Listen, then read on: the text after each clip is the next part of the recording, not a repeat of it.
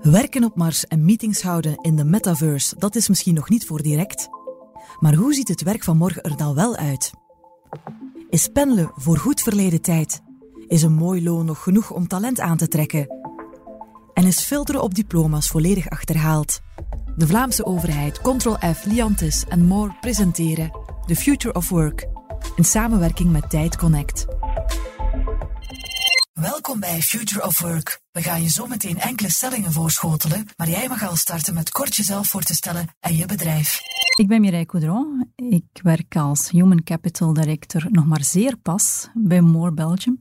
En is een um, bedrijf dat uh, zich toespitst op accounting en consulting in de Belgische um, markt, voornamelijk KMO's en mid-market. We hebben ook een aantal grote bedrijven in onze portefeuille, maar in het hart van de Belgische groeieconomie. Bedankt, dat was zeer duidelijk. We gaan nu enkele stellingen overlopen rond de Future of Work, waarin we een licht proberen schijnen over de werkplek van de toekomst.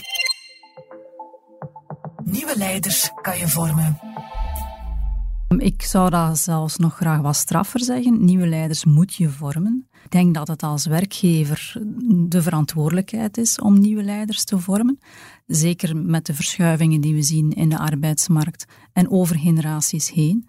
Ik denk dat we uh, verplicht zijn om onze mensen daarin te ondersteunen.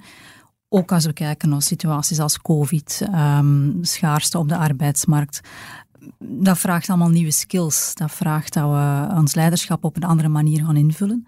En we zijn verplicht om ja, die verantwoordelijkheid op te nemen en onze leidinggevenden daar de nodige ondersteuning in te geven om dat op een goede manier te doen of op een andere manier te leren doen. Kan je iedereen vormen? Wellicht niet. Hè? Um, dat is met alles zo. Um, um, sommige mensen ligt het, sommige andere mensen ligt het niet. maar daar moet je ook gewoon heel eerlijk in durven zijn. Want wij verwachten dat van leiders ook, dat ze eerlijk zijn naar hun mensen. En van werkgeverskant moeten we dan ook heel eerlijk durven zijn naar onze leiders. Wat wij van hun verwachten, ten eerste. De helderheid daarover, het kader bieden. En dan aangeven waar we het wel of niet zien lukken. We zijn bij More dit jaar gestart met een uh, heel intensief leiderschapstraject. Um, waar we vooral gaan kijken naar, naar drie grote blokken. Uh, leading self, want daar begint het natuurlijk een stukje met zelfreflectie. Um, een stuk jezelf kennen. Wat kan ik goed, wat kan ik niet goed? Um, leading Others is een, is een volgende module, hè, om mensen eigenlijk een stuk ja, mee te nemen, um, ook in de vele veranderingen en naar de toekomst. En dan een stuk het strategisch denken rond leiderschap, meer toekomstgericht gaan denken en van daaruit gaan handelen.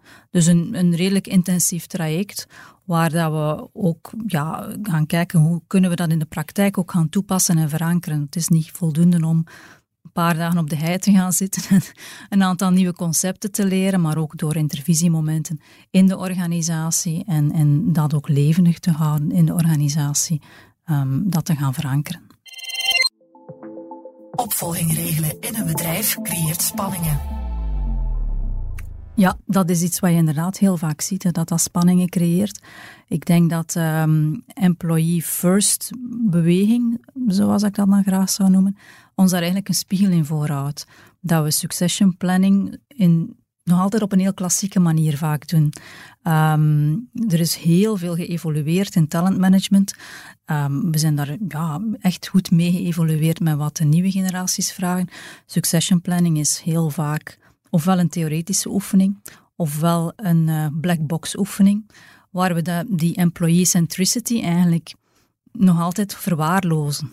Het is vooral data- en procesgedreven. We zetten dan mensen in een nine-grid of we duiden aan wie zijn de hypo's en we gaan dan denken dat zij klaar zijn om op een stoel te gaan zitten binnen zoveel tijd. En dat creëert natuurlijk spanning. Ik denk dat we moeten kunnen evolueren ook daar naar een um, employee-centric aanpak, waar dat ja, leren in de brede zin van het woord gewoon centraal staat. En waar dat we ook heel actief gaan zoeken van wat doet dat met een medewerker.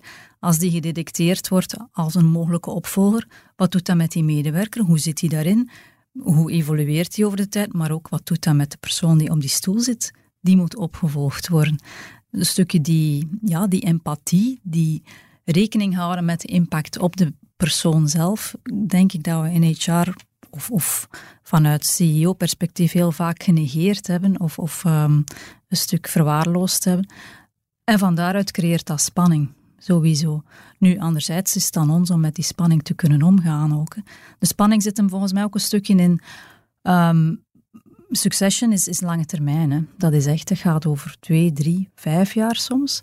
Terwijl in onze dagdagelijkse bezigheid zijn we heel vaak korte termijn aan het uh, rapporteren of aan het handelen of aan het nadenken. Uh, ook, ook daar zit een spanningsveld op, op die twee dingen, um, op die twee ja, termijnen of, of, of uh, duur van het proces. En um, ook daar denk ik, ja, is het, is, is belangrijk om die twee stuk beter te gaan aligneren op elkaar. Dus zeker ik ga zeker akkoord met de stelling, maar ik zou ook willen pleiten om dat op een andere manier in te vullen. Want ik vind succession planning wel superbelangrijk. Uh, dus, um, voor de continuïteit van uw organisatie. Maar ik denk ook voor de performance van uw organisatie is dat een superbelangrijk iets. Uh, het kan niet zijn dat je maanden moet wachten om een plek in te vullen die je hoopt te vinden op de arbeidsmarkt. En als je gaat kijken op de arbeidsmarkt naar externe profielen, ik zeg niet dat je iedereen alleen intern moet aanwerven, dat ook niet. Maar um, ja, dan kan je alleen kijken naar de historiek van iemand. Wat heeft hij elders al gedaan? En dan mis je vaak de cultural fit dat is iets dat je pas ziet als iemand effectief in je bedrijf werkt. Je mist ook heel veel impliciete kennisoverdracht. Um, dus ik geloof wel in succession planning als een, uh, ja, een tool voor succes voor de organisatie. Extern solliciteren is makkelijker dan intern solliciteren. Dat is ook vaak zo, denk ik, als er geen um, duidelijk kader is om intern te solliciteren. Um, dan is het makkelijker om, om uw kans um, ja, in, de, in de externe arbeidsmarkt te gaan wagen. Leid je daar gezichtsverlies, dan is dat niet zo erg. Niemand kent je daar. Um, dus dat is veel veiliger. En dat is natuurlijk jammer. Voor uh, bedrijven is het jammer als mensen zich veiliger voelen buiten uh, dan, dan binnen het eigen bedrijf. Um, dus het, opmaken van, van een heel duidelijk afsprakenkader rond interne mobiliteit um, is daar denk ik ook wel een mogelijke oplossing voor. Opnieuw, leiderschap is daar een heel belangrijke in. Hè? Um, wat, wat heel vaak eh, moeilijk is en, en begrijpelijk ook heel moeilijk een medewerker die van afdeling A naar afdeling B wil, ja, leider A ziet hij niet graag vertrekken. Hè?